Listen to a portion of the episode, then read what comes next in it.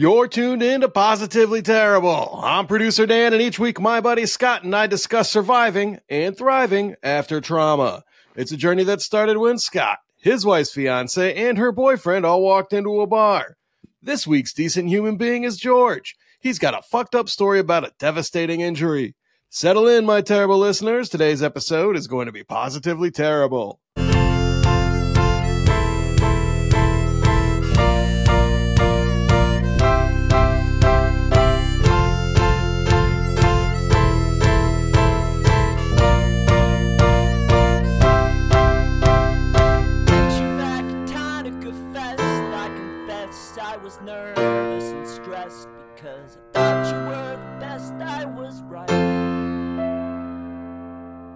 Hey, Scott. Hey, Dan. What's going on, man? How are you?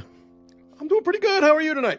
Ah, you know, I've got a little bit of a headache, but I feel like my beard is almost on point. Like maybe it needs to be trimmed a little bit, but uh, I think it's it's looking pretty good lengthwise and everything. I was, I'm I'm sorry, I'm staring into the camera and I can't help but judge. Uh, this my, angle my, looks good. It's yeah. Good. Okay. All right. Well, I hope to have this angle uh, anytime I speak to someone. But h- how are you doing? How's Lando? I haven't asked you about the dog recently. Uh, Lando's doing very well. He went to doggy daycare today.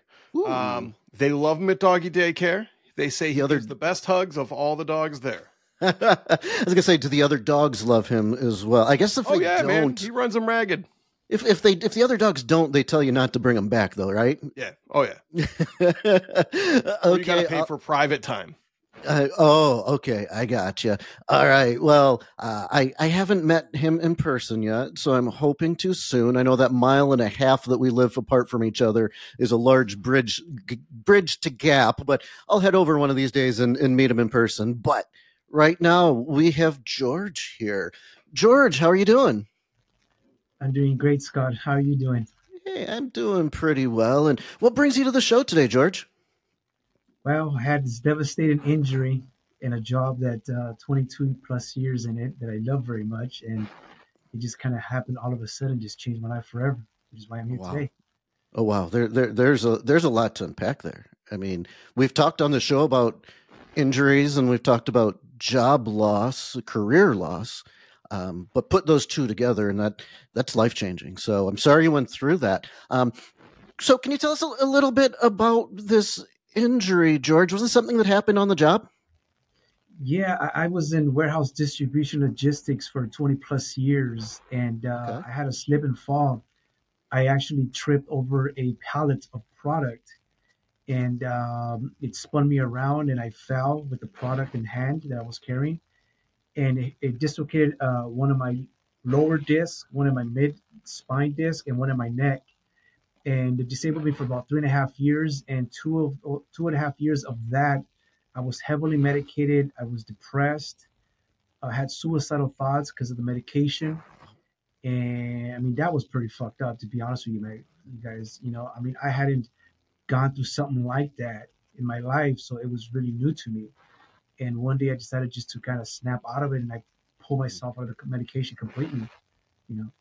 Wow, that's that's incredible. I'm I'm I'm glad you got there, but we're not at that part just yet. I want to talk a, a, little bit about this. So you said you'd been at the job for uh, did you say 22 years? Yeah, I was in that industry for about 20 plus years, 22. Okay, years. right, the industry, the industry. So, wait, how how young were you when you started? Uh, I was uh, about 19 years old. Oh wow. How'd you get into it? Uh, uh, one of my cousins worked uh, at, at, a company and uh, he told me about it and i was working part-time and i was like look man i'm looking for something. Either i'm going to have two jobs or I, I, need a full-time job. And his job was he was working like you know uh, 40 hours plus and sometimes saturday and sunday. I was like you know what?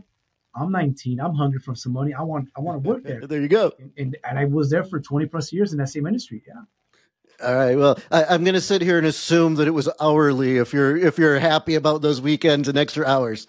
Oh yeah, first I was hourly for probably about uh, five to seven years of, of, that career. Okay.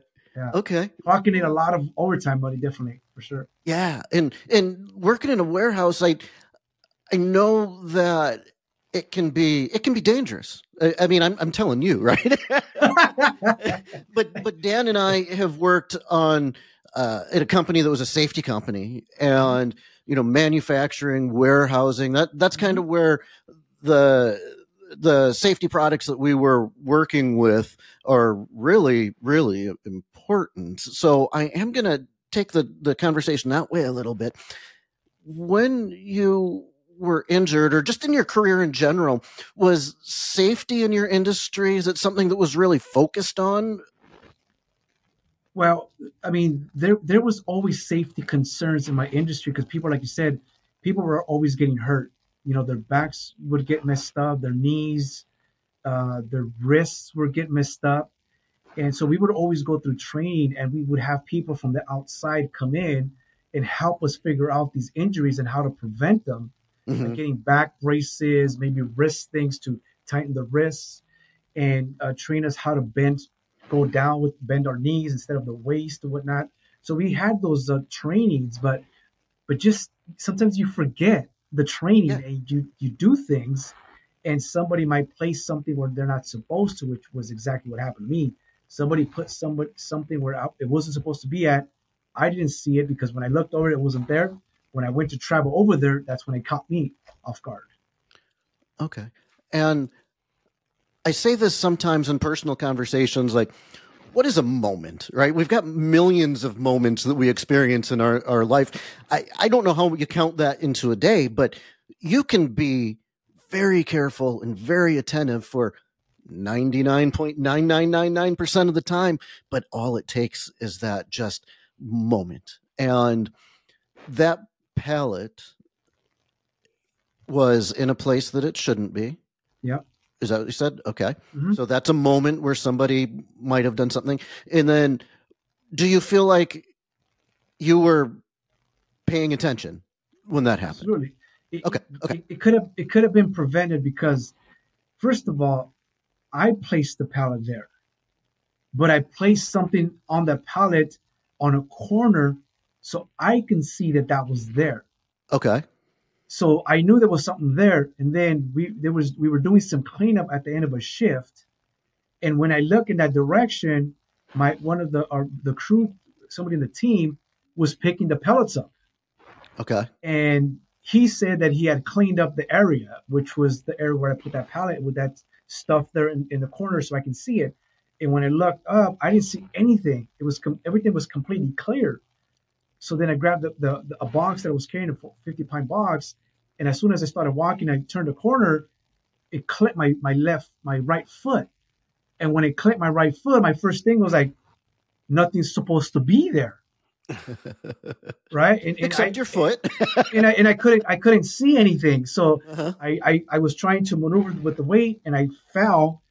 And when I looked back, I saw the pellets. Like, wait a minute, that wasn't supposed to be there. Yeah because I was told that everything was cleared up because I put something there in the corner so I can see it because it was a blind spot.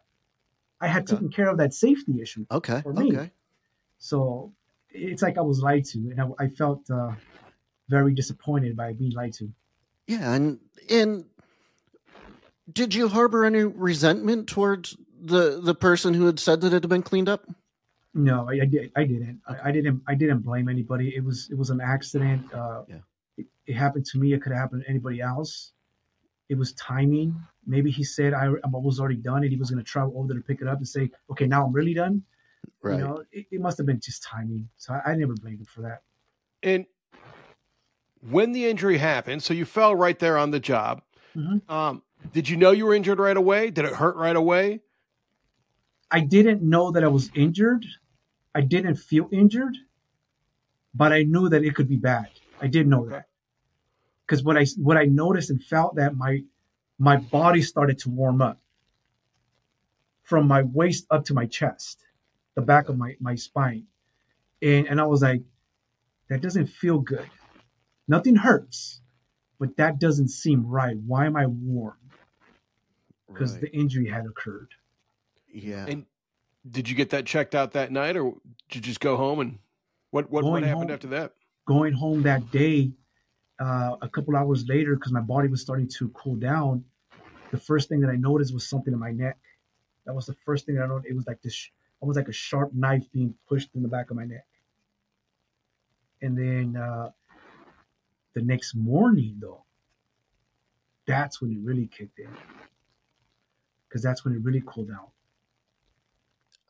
You may not have an answer for this, but would it have caused less damage if you had immediately gone to get help? Or do you think taking you know the rest of the day and however long it took to get to a healthcare provider do you think that there was more damage that had been done?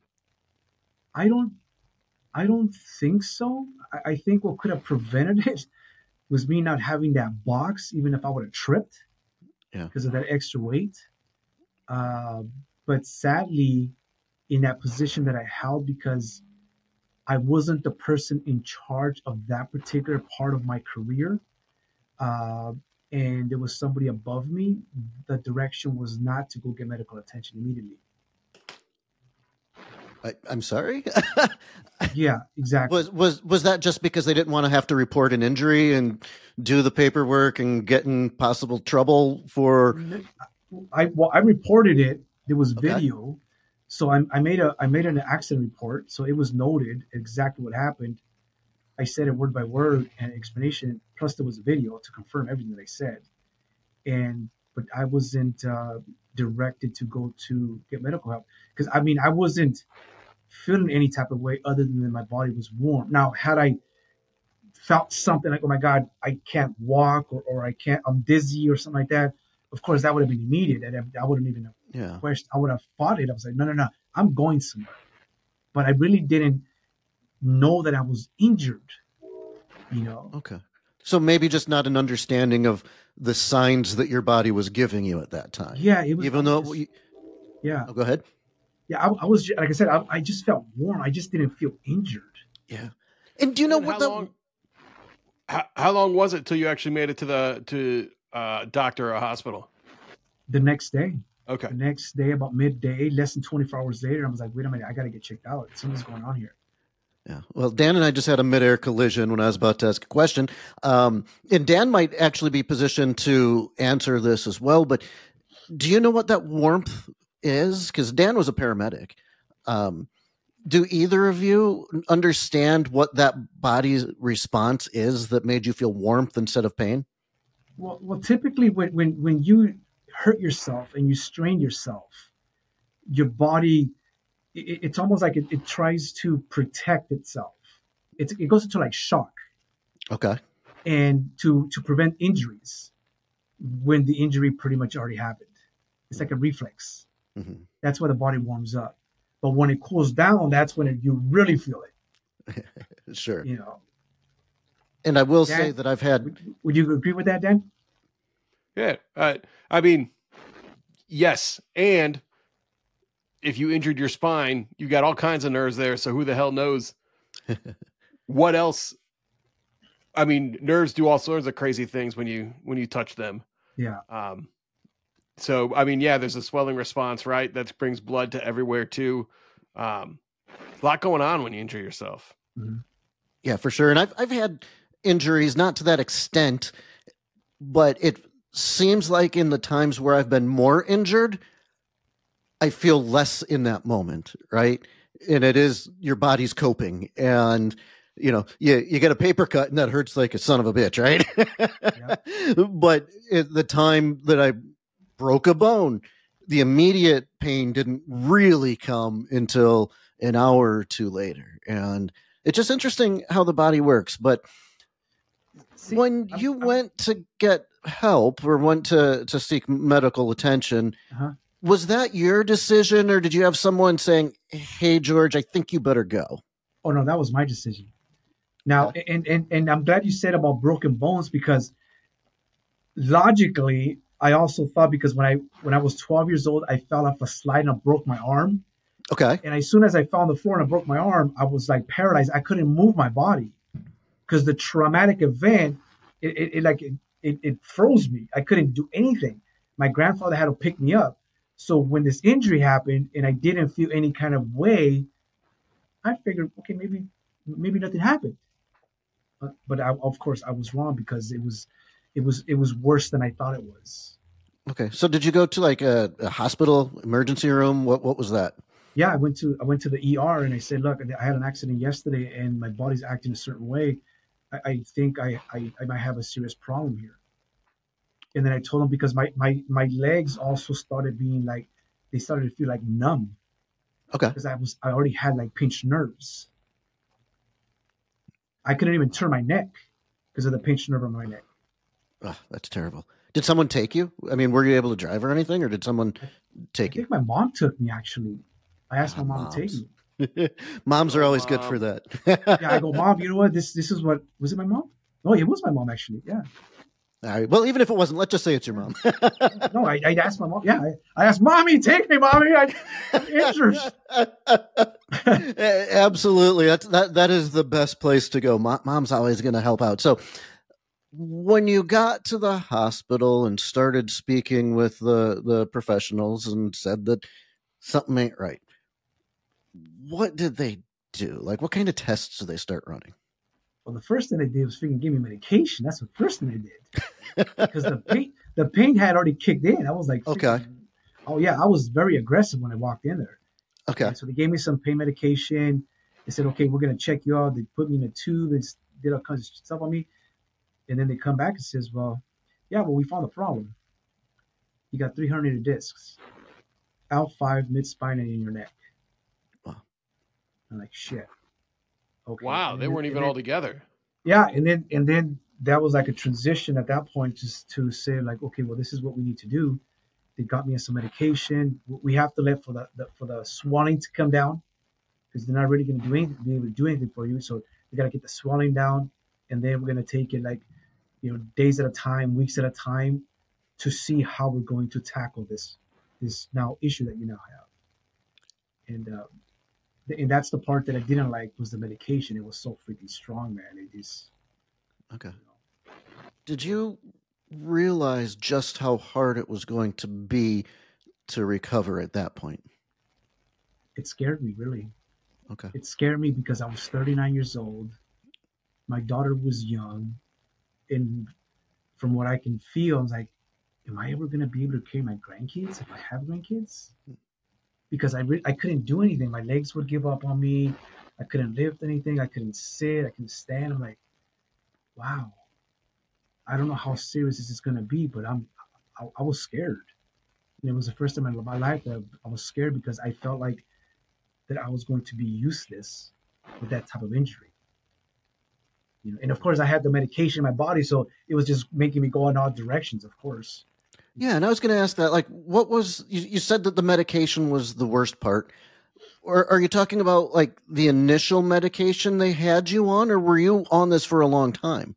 I was I was in medication for two and a half years. Oh, this the whole time. Yeah. so And what kind of meds? Are these are we talking opiates? This is one step level than opiates, I think. Because that word, that I, I didn't know that word until we f- I found out that we the United States had that problem. So I had never heard I had never heard that word before. Yeah, But I, I- think but that's I probably had a lot heard- of us. Yeah, but I had heard that this is like this is like the the most we can give you and the mm-hmm. highest thing we can give you. But the highest that was not the highest thing. The highest thing was opiate. That was the highest thing. But they didn't give me that. Thank God they didn't give me that because I would have got hooked on that shit. You know what I mean? Right. Was there any point when you asked if you could be removed or try something else? No, it because I was it was just taking away the pain, and, and for me, the thing is, I mean, take this pain from me because it was it was unbearable. I mean, Yeah. Did you the- did you feel any lower- pain while you were still lower on it? the Did it completely spine- eliminate it? It I'm did. It, it, it, made me it made me numb. I okay. imagine your arm falling asleep and you don't feel anything. You're like, dude, what's going on with my arm? It's like I couldn't feel any pain, but at the same time, I also felt numb, like I was a zombie. Mhm. And that's the part that also scared me too. I looked at myself in the mirror one day, like, that's not George Namir. Yeah. Who is this guy? It ain't me. Well, that even sounds dangerous because pain is the body communicating with us, right? Yeah. So if you're on something that is eliminating one pain, it's possible to miss other pain. You could injure yourself. You could have other internal issues that that you don't feel if it's keeping you numb all the time. And I, I, think you're using numb in kind of two ways, unless I'm misunderstanding. Is this a mental and a physical numbness that we're talking about? It, it, it was. It, it, was a physical and it was a mental numbness. And that part, like you said, that when you when you medicate yourself in one area, you take that pain off. Well, it didn't allow me to feel my emotional pain and my psychological pain that that problem had created for me. Mm-hmm. And that's what got me to like this depressing state and suicidal thoughts and stuff like that. Because I, I mean, I didn't know. I, I, it's almost like I was confused. I didn't know what was going on. Like, is this real? Is it not real? I mean, I don't feel anything, but but I'm taking the medication, which is why I don't feel anything. But yet, I it almost felt like that I was non-existing, even though I was alive. Almost, it was that horrible for me. Wow. And were you off of work this whole time too, or were you yeah, I was, able to? Re- I was out for three and a half years. Yeah. Wow. I couldn't. I couldn't sit. I couldn't stand, and I couldn't walk. I couldn't lay down on my bed. It was so uncomfortable. So what did you do? I try to just be how a couple minutes doing sitting this, sitting sitting up, laying down, standing, kind of start, try to walk a little bit. I was trying, I was caught in between those places, but mm-hmm. I couldn't be there for too long. I'm like, wow, this is really uncomfortable. And then my spine surgeon said, I need you to get comfortable because this is where you're gonna, this is how you're gonna be at. It's like, uh, no, this is okay. not how I'm gonna be at. I'm I'm gonna interrupt really quickly. This is the first time I heard surgeon. I think, unless yeah. I missed it before. No, that's so, the first time I said it. Yeah. uh, you you had operations? No, I refused. Oh, okay. I refuse. But Why'd my my because because they send me to a spine surgeon, and I went through therapy, and it says George, we've done everything we can. You're on the medication. We're doing this. We're doing therapy. We need to do surgery and cut that area. I need to give you a shot in those areas. And, and that's pretty much all we can do. Is like, first of all, I'm not going to let you cut me, yeah. and I'm not going to let you stab me in the spine. I'm not going to do that. I mean, I'll let you give me a shot in the neck, but I'm not gonna let you touch my freaking spine. That's not gonna happen. That's not an option for me. How so long... at that point, they released me at that point. Okay. Wow. Well, how long were you going through like physical therapy before they recommended surgery? Two years. Wow. And yeah. at the two year mark when you're doing this, are you still at this point and maybe I just didn't understand before, but are you still at that point where sitting hurts, laying oh, yeah, hurts, yeah, everything? Yeah, okay. Yeah. Yeah, because I, I, try to because I try to come down on the medication. Mm-hmm. Oh, it hurts! It hurts! I take it again to, to ease that pain again. Yeah, it was. Did you have any? I, I, did you have any like withdrawal from the medication? I did afterwards. Yeah, yeah. It, it took me. I want to say that I had withdrawal symptoms for maybe 30, maybe 60 days. I mean, I felt horrible. I felt like I was like somebody drugged me. If I, I was hung over, like if like when you don't sleep and you're hung over, I felt like shit like that for three to six for 30 to 60 days. Did you have any help? Was there anything that they put you on that would help reduce the symptoms? I did it all on my own, and uh, I, I didn't tell my family about that. That what I was struggling with. That was my next my next question. Is oh, that no, I, I kept it, I kept that to myself. Yeah. Yeah, and did the doctors even know? I didn't tell them. Okay. Because I was afraid they were going to give me something else to help cope with that, and now I didn't want to be on medication anymore. So, was there a point? Did something happen that made you say, "Fuck this! I'm done with the medication. I'm just going to do this on my own"? Yeah, it did. And this is what happened. I'm glad you asked that. So one day, about two and a half years in, like I mentioned, I, I, I got like this silence and I was just there. And I'm like, is this as low as I can go in life? Because I was that was like my low point. Mm-hmm. You know, I wasn't scared of being in that dark place, the suicidal thoughts and the darkness and whatnot, depression. I wasn't scared. But I also felt like if I was like if God was protecting me in that area, in that darkness. And I was like, if life tried to fucking destroy me, it didn't do it. if this is all it has, this is where I get out. because I know I don't belong here. And that's when I made a decision to get off the medication. And then I remembered things about my grandfather, my father, and of course my daughter, and how I wanted to be an inspiration for her life. So I had to get out of that place at that at that point. I think that might have been one of my favorite quotes that we've had on this show so far. Not this episode. The uh, I already forgot. I was going to repeat it back. I already, if it didn't get me, or or however he said that. But since yeah. I don't have the exact words, I'm not going to try to sit here and figure out what they were. Um, but I was also thinking in my mind, that's what decent fucking humans do. they they they they yeah. do it. They see a challenge. It might be two and a half years into it, but they see it or three years, whatever exactly the timeline was, and they do something. So that that that is that's incredible. But you also had this long career.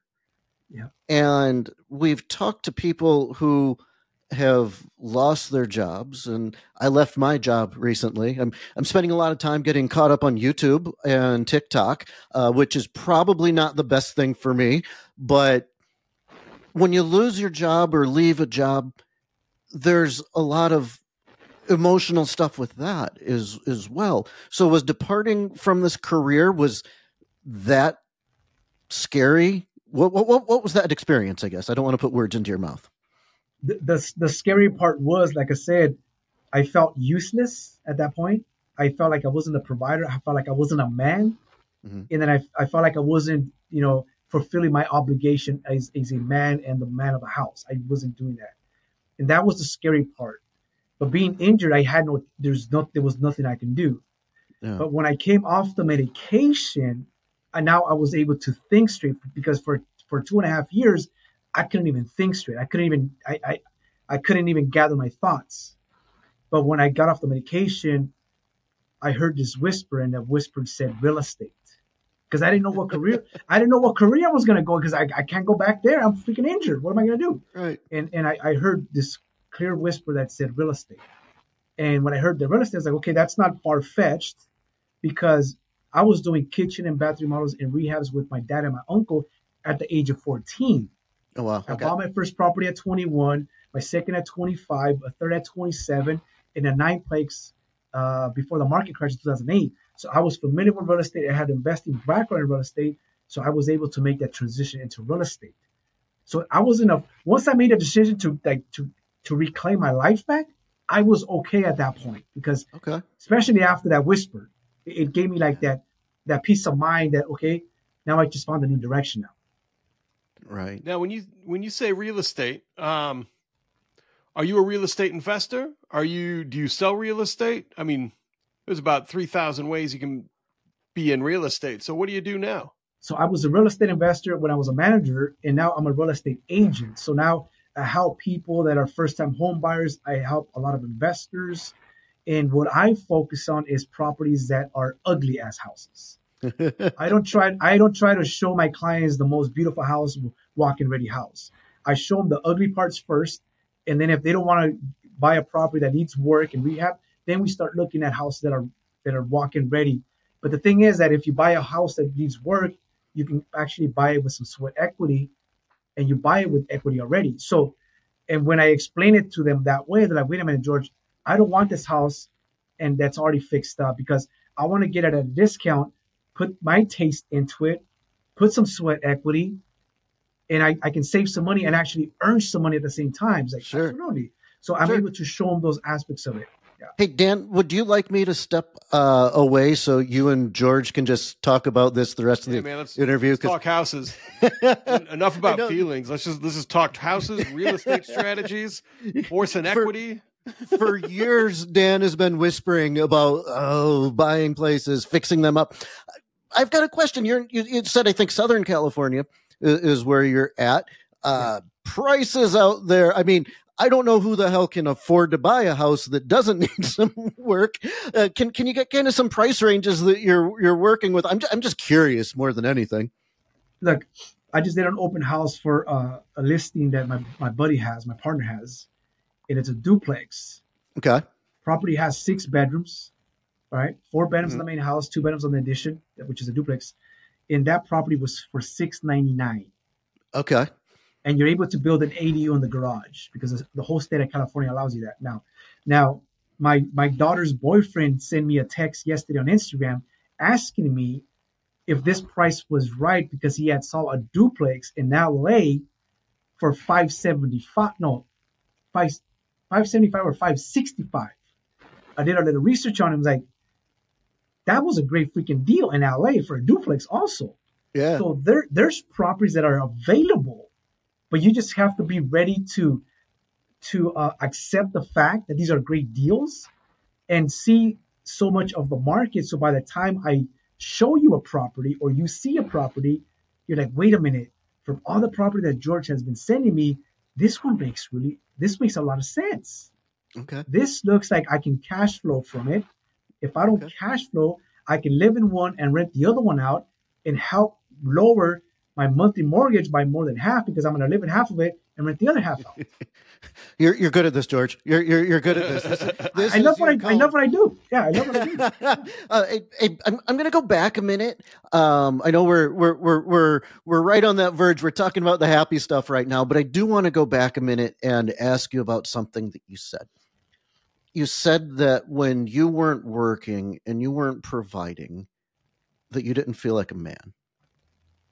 And I'm curious, looking back now, if you have a let me call it a more compassionate view for yourself during that time. I, I know I not only have a more compassionate view of myself, but I have a much bigger understanding of my journey now. Okay. Because God has allowed me access when I wrote my book to have access to everything behind all the way back to I was when I was born. Okay. To make me realize that all the obstacles that I went through, all the sacrifices, all the adversity, all the issues that I went through, they were needed to mold me and forge me into this person that I am today. Mm-hmm. And because of that, I'm like, shit, I was one touch son of a bitch. I was tough. Sounds like you I still are. I didn't, I didn't, thank you. I didn't tap out. I guess I, yes, I cried, I screamed and I yelled. Yes, I did because that's normal. Yeah. But what I didn't do was tap out and say I quit. I didn't do that. I might have taken a break because I was in that space of two and a half years, but I was still fighting internally, even though I physically I couldn't do anything. Mm-hmm. And once I got off the medication, then I really got back to work because that's when I was really able to reclaim my life back at that point. Okay, so from the time that you weaned yourself from the medication, how long did it take you to get to that point where you felt that your life is back? When I got my real estate license. Okay, and how long was that? I uh, it was about a year later. Okay. From so because I was out for about three and a half years, so about a year later, and I was able to pass that exam and it's funny because I, I took my real estate exam and when I when I took my exam, the lady at the counter says, Okay, George, here's your exam results. It's it's not gonna say you're presented, it's only gonna say pass or fail. Please do not open this up until you get outside of the building. So I I parked at a three story uh, parking structure. I waited until I went to my car. I opened up my car, sat in the door jamb of my car. I opened it up and I saw I just started crying because at that moment, that moment, I knew that I would claim my life back. When I said past, wow, I was able to now become that man that I've always been, which is the provider, the person that's always hustling, working, and getting things done. You know, so I, I really, I felt like I reclaimed my life at that point. Yeah, you know what my favorite part about this show is is the the, the goosebump moment. It's like when when you say you read it and it was like yes, that I I mean it, it, the hair on my arm stands up and it's I'm first of all I I say this to a lot of our guests, or at least I think it, but man, I'm proud of you. That that's awesome. Um, sounds like you're a hell of a guy. Now, I'm curious about the support system you've got. You said you have a daughter. You mentioned, mm-hmm. you know, maybe you wouldn't be able to hold your grandchildren uh, if you ever have them. Do you have grandchildren yet? I don't have grandchildren. My daughter, okay. my daughter actually turns 25 tomorrow. Tomorrow's her oh, birthday. Okay, okay. Nice. Well, happy birthday to her. That's awesome. Yeah, happy birthday. Uh, a couple months late since this probably won't air until February. but no, that hey, 25 years old. I say that's a good time to still not not not have children. It, you know, it, it, it can be hard at that age. Um, not that it ever gets easy, from what I understand. But I'm in my 40s without any kids, so. Um, but George, I've, I've got one more question, and then I'm going to ask you to tell us about this journey in this book. Um, when they when you said that they ask you not to open until you leave the building, why is that? They wanted to make sure that there was no reaction from anybody. Okay. Okay. So because other people there's they're still there, and some people when you when obviously if you fail, you start crying, you know, hysterically, or if you, you pass, pass, you start crying. you, oh, yeah, you start getting yelling, excited. Yeah, yeah, yeah. And they, they want to make sure that they don't disturb anybody. So they so it's out of the respect for others. Respect and... for everybody. Yeah, yeah. Okay, okay. And I suspected that much. I just wanted to to make sure my understanding was correct. And I completely understood that because, from my understanding too, is that most people don't pass the real estate exam on the first attempt. Oh wow! It takes it takes them four to five times to pass it. Okay. It's extremely difficult. So okay. when she said that, I'm like, okay, that that's respectful. Okay, that, of course, yeah. Okay. But when and, I saw that, I'm like, I started crying for like 20 minutes in my car. well, I lied before in saying one more question. Last question for real on this topic. Who was the first person you called? My mom. It comes full circle. Hell yes. I called my mom. because my mom my mom had gone through so much with me emotionally yeah. And because she helped me go through to some of my doctor's appointments and stuff like that, and she, mm-hmm. when I had the the injection on my uh, on my neck, because they they gave me an injection on my neck, mm-hmm. she took me to Santa Barbara, and uh, when they took me when I went to Santa Barbara, she drove me over there because I wasn't going to be able to drive back, uh-huh. and uh, they they they put me to sleep, and they had a hard time waking me up. Okay. And this was the second time in my life that I was having a hard time to wake up from anesthesia. Oh wow. So it was really emotional for me. So I had to make sure that I gave my mom the good news first, especially from what she experienced with me, you know, taking me to doctor's appointments and stuff like that.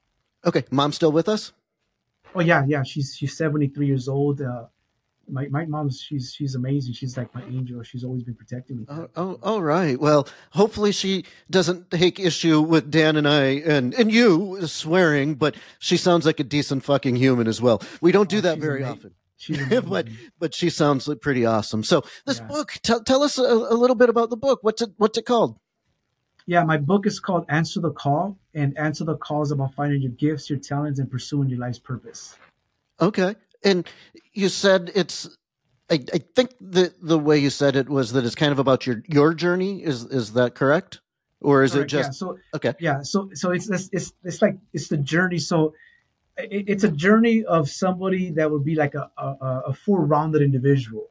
So I talk yeah. about foundation. I talk about influence. I talk about adversity, betrayals, reinventing yourself, uh, faith, and success. So basically, okay. what what one goes through our, our, our, journey in our lifetime. Yes. All right, and you're you're a passionate dude that comes across loud and clear. And when we last spoke, you even talked a little bit about how your calling, maybe I don't remember if you used that term, but is about spreading your message and that it sounds to me like you have a mission. And is that something I, I, I noticed your necklace? You've talked about God a little bit. Is this is this a journey of faith or is it just a journey of life? It well, when I was when I was early teen, I I always had this feeling that I was special, and I always had this knowing that there was a huge calling in my life. But because I was a teenager, I hadn't even lived life yet, so I didn't know what that was yet. But I was pretty I was pretty uh, faithful, knowing that when the time was right, certain things would expose themselves to me to really show me my direction. But when I wrote the book, that's when I was given access to connect all the dots in my life, and I realized this is the calling of my life. Okay. I was meant to go through these bad things in my life to ha- gain these experiences so I can motivate and inspire the people and help people cope through their adversity, suicidal thoughts, depression, uh, job loss, betrayals, divorce, and all these other things. That's why I went through that. And for that reason, I accept everything that happened to me. And now I have a better understanding of that whole process now because of that. Okay. Um, oh man, you, you you know that moment where you forget your question. That that's that's the moment I'm in right now. Um, but one of the questions that I did have that I probably I can't remember if we talked about it when you and I last talked, but are you are you working like we get a lot of people on here who are like coaches um, or are like actually motivational speakers and things like that. Or, or, do you have more than just the book to to spread your message? Correct yeah. So i'm i, I use my book as the platform mm-hmm. to the things that i'm working on so i i get on a lot of i've done like 30 to 40 podcasts in the last 90 days. So i'm okay. aggressively pursuing the, the podcasting. I've been in colleges. I've been yeah. thank you. I, i've been speaking in colleges universities. I'm trying to right now i'm making my way into other schools right now. I'm, I'm getting uh, people sending me stuff like george can you speak at my school? You know because i want to reach and motivate the next generation because okay. there's there's a huge need for that you know and also my batting machine that i invented i which i also talk in my book is i want to put that in the hands of the youth going forward i'm sorry what did you say i invented a batting machine for baseball and softball which i also talk about in the book I, I coach eight year olds uh, playing baseball, base, big baseball guy over here. So I, am interested in that. I'll I, will i will learn more about that one when I when I get the book. Um, yeah. But how how do you? Um, God, I'm boy. I'm, I'm going to admit something that I've got a headache right now and it is really affecting my ability to stay on point. Dan, this part we should probably edit out, so make a mark. oh, it's it's marked. all right. So George, what would you say is the biggest thing you've learned through all of this? The biggest thing that I've learned through this whole journey is that the knowing that I've always had and the faith that I've always had was real. Mm-hmm. It wasn't something that I made up. This was real. Mm-hmm. And and God and, and I'm not pushing religion on anybody, by the way. Sure. But but God and, and my faith was able to show me as I reached that point in my life where my life purpose had to expose itself to reconfirm, yeah, you were you were right back then. You did know. And I think a lot of us know that we are special, and a lot of us know that we do have a gift, a talent, and life's purpose, mm-hmm. but we're afraid that am I making this up, or, or is this really something that I'm meant to pursue? And I think the answer is yes, you are meant to pursue that. If God put it in your heart, and it, it just you can't get rid of it in your mind, that means you have to pursue it. If not, it's going to haunt you forever until you get it done. Right. If you're doing 35, 40 podcasts in 90 days. When are you doing your real estate? Is, is are you still are you still doing that, or have you kind of moved on a little bit? Yeah, I just I just, actually I just closed the deal uh, uh, two days ago. Actually, yesterday, two days ago. Yeah, just closed the deal two days ago. So okay. I am doing I am doing real estate, and of course because of the recession and rates going up, it pushed a lot of buyers back out of the marketplace. But because the rates are starting to come down as of December 21st, rates are starting to come down. Okay. Now we're uh, we're starting to get some of the buyers reaching out again, and some of the sellers reaching out again, saying, George, I mean, what's going on with the market? do you have anything for me? I'm, I'm looking to invest in a property or to buy a property, stuff like that. I'm already considering selling again. Mm-hmm. So it's like it's coming back again. So it's funny because when things are slow for me, it's almost like God gives me a project. When I was disabled, He gave me the batting machine. When I was disabled, he gave me coming into real estate. When the recession came in and COVID came in, he told me to write the book. As the real estate market slowed down, he told me get on podcasts. So it's like okay. He gives me things to do, but the thing is that it's all intertwined. It, yeah. They're not separated. It's intertwined because I talk about these things in my book. So when I meet a real estate client, I give them a copy of my book, so they get to know me on a personal level. Okay. When I'm on nice. when I'm on stage, I talk about real estate because the young, the youth ask me, "Well, George, how can I invest in real estate?" That's what the youth is asking me. So of course I got to talk about real estate because I love real estate, right? right? All when right. I get on podcasts, people always ask me about real estate. So I'm still talking real estate. So I'm marketing real estate. so I'm talking. I'm talking about everything that I'm passionate about in interviews and on podcasts. Man, you're you're a triple threat, at least a triple threat. Uh, at least, yeah, for for for sure. Um, well, I want to know where I can get your book if you go to my uh, my social media platforms at okay. George underscore V Gonzalez and you go to my bio, okay. you can actually download a free copy of my book. And okay. every, all your listeners and all your followers can do the same. They can actually download a free copy of my book. There's a free version there. Okay, awesome. Nice. And you we'll can al- in the show notes. And you yeah. can also and you can also see other projects that I'm working on. You can also take a glimpse at my batting machine. There's also a link for that. Okay. Also, my real estate and also a mini course that I have. Okay. Awesome. awesome. Dan, you got anything else? Do you have any more questions for George? Because I think I'm I mean, uh, I'm plumb out. yeah. How about uh, these uh, interest rates? Think think they'll ever go back down to three percent? No, absolutely not. I, I my my personal opinion and my professional opinion, I think that the norm, because the consumer is really smart about rates now, is mm-hmm. probably going to be between four and a half to five and a half percent is going to be the norm, and that's going to fluctuate depending on the marketplace and depending on the, the way the economy is doing. Uh, they're not going to stay the way they are now, and they're but they're definitely not going to go to one, two, or three. We're probably not going to see that. Yeah, that, All right, that so, was way way too low for way too long. All right. Well, I'll stick with my two and a quarter and be very happy with that. Oh, absolutely. Yeah. Don't don't. Yeah. Don't lose that. Yeah. Absolutely. Yeah. Not that I wasn't happy with it already. I, I know what I've got here. I'm I'm I got a good place and a good rate. Um, but yeah, George, man, this has been great. Thank you so much for coming on. I'm I, I always say it. I'm I'm humbled. Uh, well, uh, let, let me actually say we are humbled and honored and just so grateful that you're willing to come on and, and tell us this story. Thank you so much.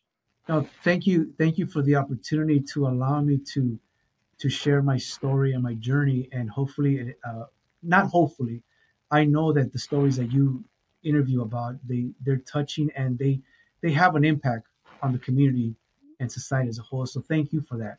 Man, see, you're you're even motivating me right now. all keep doing pro, what, man. You are keep all doing, pro. Yeah. Keep doing what you're doing, man. Keep doing it. All right, cool. And I, I, I, I appreciate that. And I will actually want to connect with you offline someday. I think because I've got questions about what you're doing. Because I'm, I really am. Um, I think it's admirable, and and we're trying to do some of the same over here. So, George, thank you again. This has been great. Terrible listeners. I would love for you to check out our merch store. We haven't talked about it much on here, but we've got an Etsy shop now. You can get decent fucking human clothing. You can get a lot of stuff there. Also, follow us on our socials at Positively Terrible. And if you want to tell a fucked up story or talk to us about getting that decent fucking human tattoo, you can send us an email at podcast at positivelyterrible.com. And as always, this has been absolutely, positively terrible. I met you back at Tonic Fest. I confess I was nervous